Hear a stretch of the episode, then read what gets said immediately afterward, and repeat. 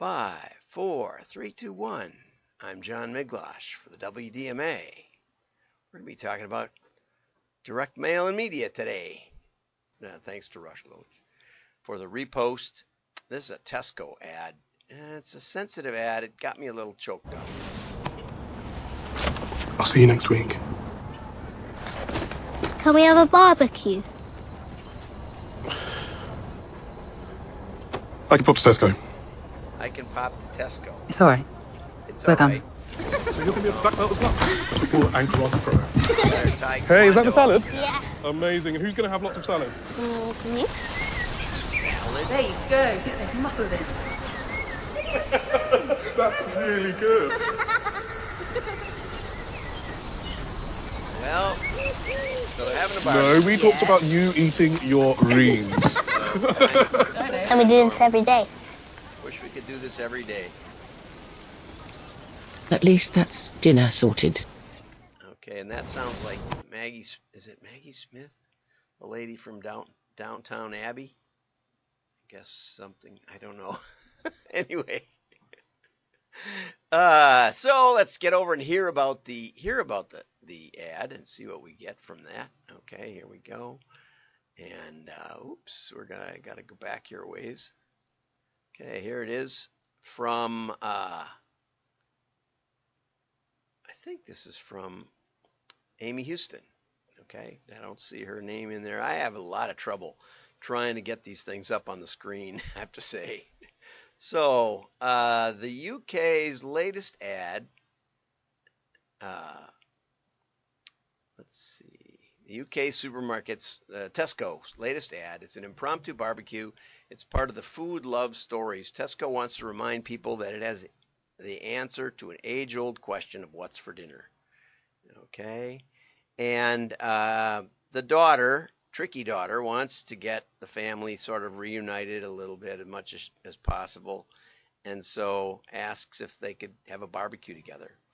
And um, so the parents both work together. He pops over to Tesco. There's a lot of pictures of Tesco, you know, the, the bags and stuff. So that was well done.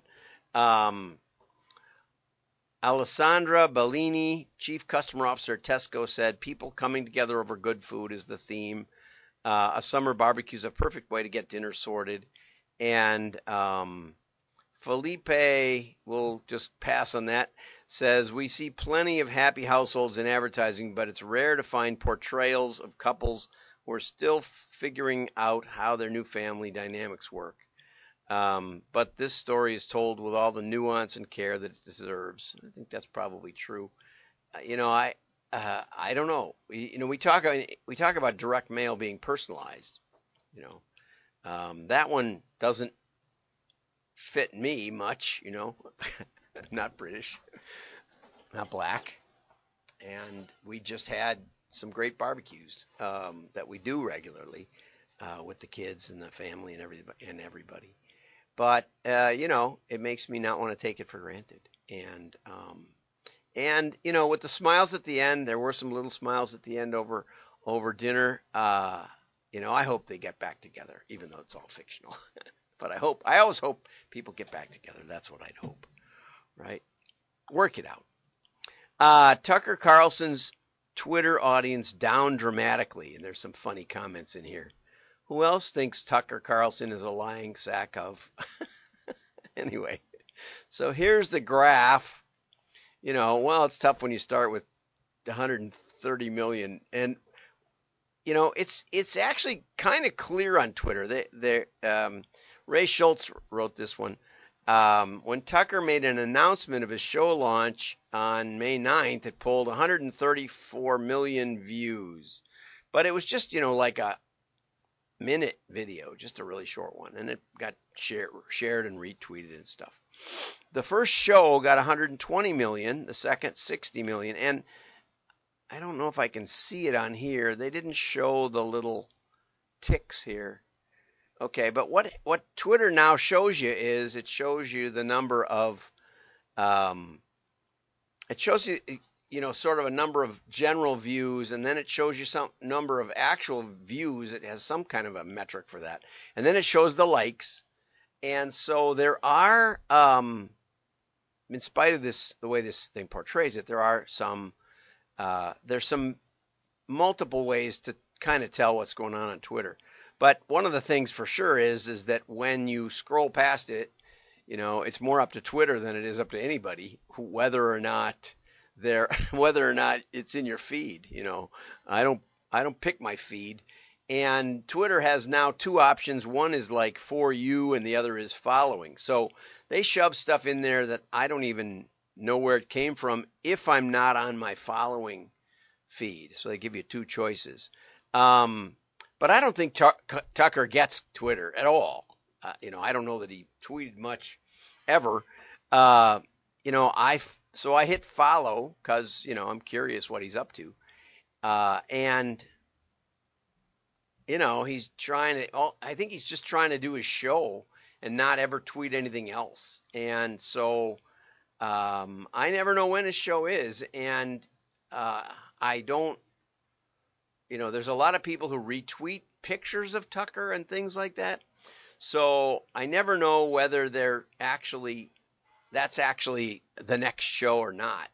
Um, you know, on YouTube, it's a lot easier to tell when somebody makes a video uh, and what's their most recent video. There's ways to do that much easier, and there's an alert bell, special alert bell on. I don't know if there's that on Twitter. So the, you know, each social media platform has its own nuances. But the point Ray makes here is is that uh, Tucker's Tucker was pulling an average of 3.3 million viewers per show when he exited Fox. But the two metrics are very different. Okay, so the metric for Nielsen TV ratings is um, is the people who viewed at least five minutes, I think. And uh, I, like I said, I believe there there is a there is a metric something like that where they seem to be paused there for a while. But in neither case are there indications, and this is made the point is made here in the comments, um, where Ed Parpazian, Papazian, yeah, says that um, you have to watch, and for the Nielsen viewers, you have to watch at least five minutes, but are not necessarily watching per minute, right? So the TV's on, and if anybody's watching it, we don't know. I mean, we literally don't know. And the same with the internet, right? That's the that's the problem with attribution. Is your ad goes by, you don't know who who was at the computer, you don't know whether they were watching their computer. You don't know whether they saw your ad, if it was even viewable.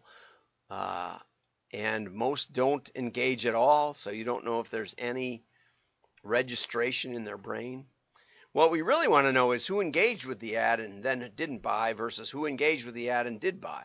The rest of the world doesn't matter, right? Those are the only two things that really matter, and that's baked into direct mail. Just to just to say, Okay, uh, here was another one. This Tucker's uh, uh, Tucker's audience. I thought that was by Ray Schultz. I'm sorry. That's from Karlene Lu- Lukovitz. Uh, this is from Ray Schultz over here. Um, most consumers worldwide are, are consumers worldwide are most willing to share their email address. And I thought it was going to be about like different countries and their willingness to share email. But instead it was about a survey of 11,000 shoppers surveyed and 86% said they were okay with sharing their email, but and then it goes down from there. I was a little surprised that postal address, of course, it's the hardest thing to, it's harder to key in than almost any of this stuff. Postal address was way down the list, right? Um, way down the list. Demographic information, gender, age, that sort of thing, income even is in that list above postal address. And, you know, that's know, people people don't want people don't want their mailbox full. I think, but you know, it isn't, right? It isn't. People like getting mail, but they don't want to get too much mail um, because it is physical. You have to deal with it. Uh, it doesn't throw itself away like digital. Um, so that was an interesting contrast. I think the reason that I'm willing to sell to send my sell my email for something is because first of all I have dozens of them. I think at least I have at least enough that I can give you an email that doesn't matter, that I'm never going to look at. Sorry. but I have I have enough of those. So I can give you an email address with little or no thought, right? If there's something I might look at, you know, and if it's something that's industry related, I might give you my real email. But basically, no. Basically, I won't give you my real email, and I may never look at anything you send me ever again, or once or twice, and then it's gone. And that's kind of what's down at the bottom. 79%, or almost as many that are willing to give email, say that they ignore or delete emails from brands they love, at least half the time. Up 1% year over year, which probably means from 78 to 79, but it could mean from 78.2 to 79. It's hard to say on that. Okay, here's a nice article from Andrew Ettinger, nice post on LinkedIn. These are a little hard to pry out of there also. Direct mail never died. Okay, direct mail never died. And in fact, you're going to see you're going to continue to see the rise of people talking about it because it works. Okay, and then Andrew offers a an interesting argument. Basically, he says, "Let me tell you, uh, this company we've built is strong. We've added nearly eighty thousand dollars in salary alone. In some ways, I'd almost rather see the percentage of increase that is, but anyway." Uh, and so I wrote in the margin here, well, Andrew, digital has grown like crazy in spite of its ineffectiveness. so it doesn't necessarily follow that thing because things are growing. You know, look at all the dot coms that blow up and look, you know, get a billion dollar valuation only to disappear in another year, right? So don't get too crazy. But, you know, I do think that I think he's got a point. That Joe Manos makes a different point that I, I liked maybe as well or better. Um, he says, "Spot on, Andrew Ettinger. So true it on every tr- true on every level." And Joe and I have talked a bit. He works with Dave Rosen, Rosendahl uh, at Mindfire, and Joe is like a consultant. I'd like that job. I told David, "Hey, I'm ready."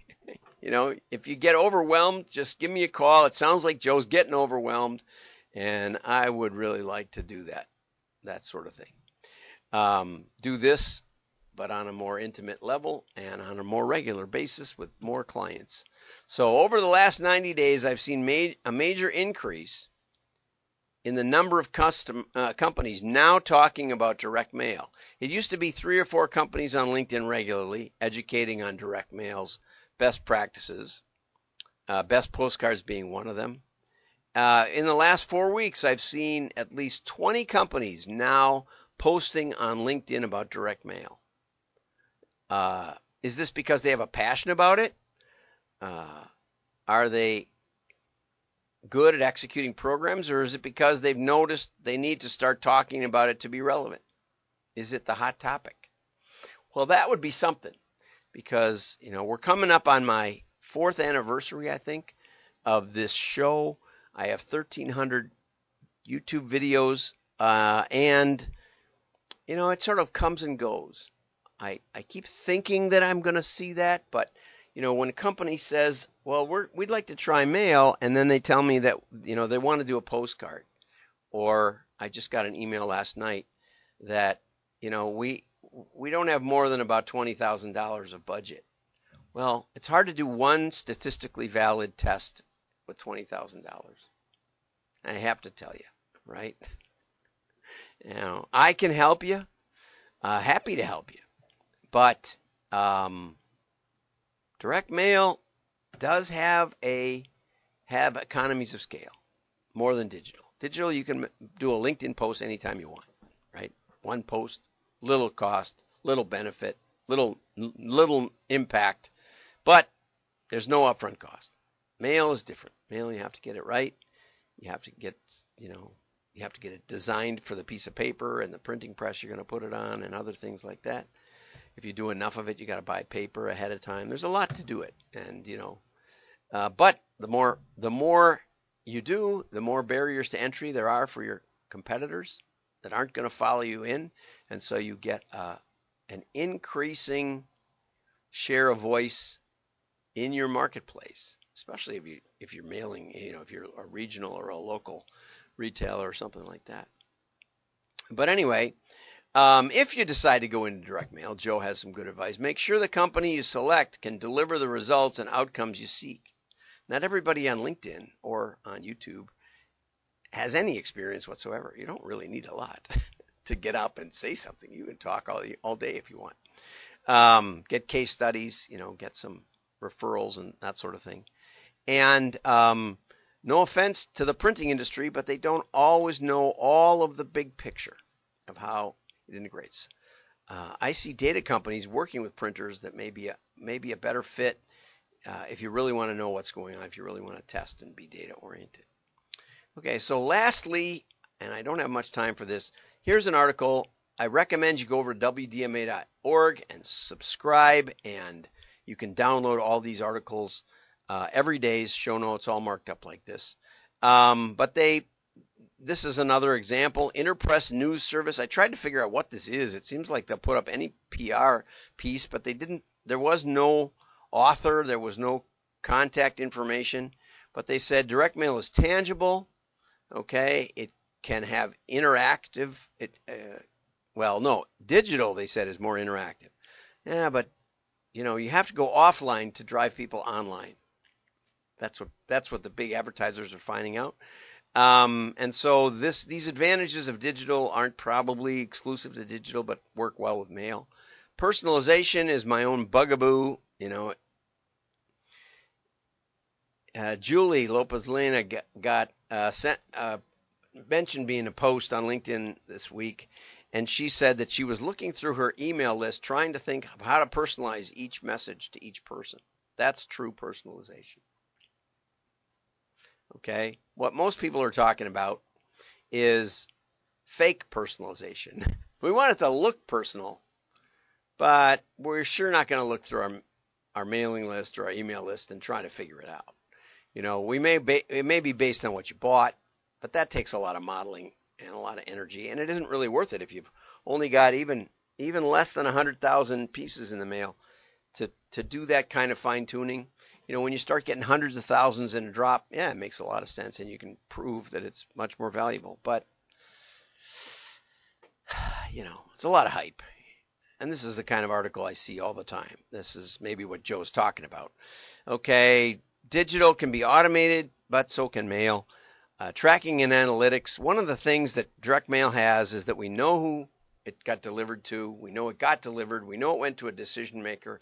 We know they had to make a decision. They can't just let it sit there. They have to decide if they want to throw it away, or they want to save it, or they want to act on it, right?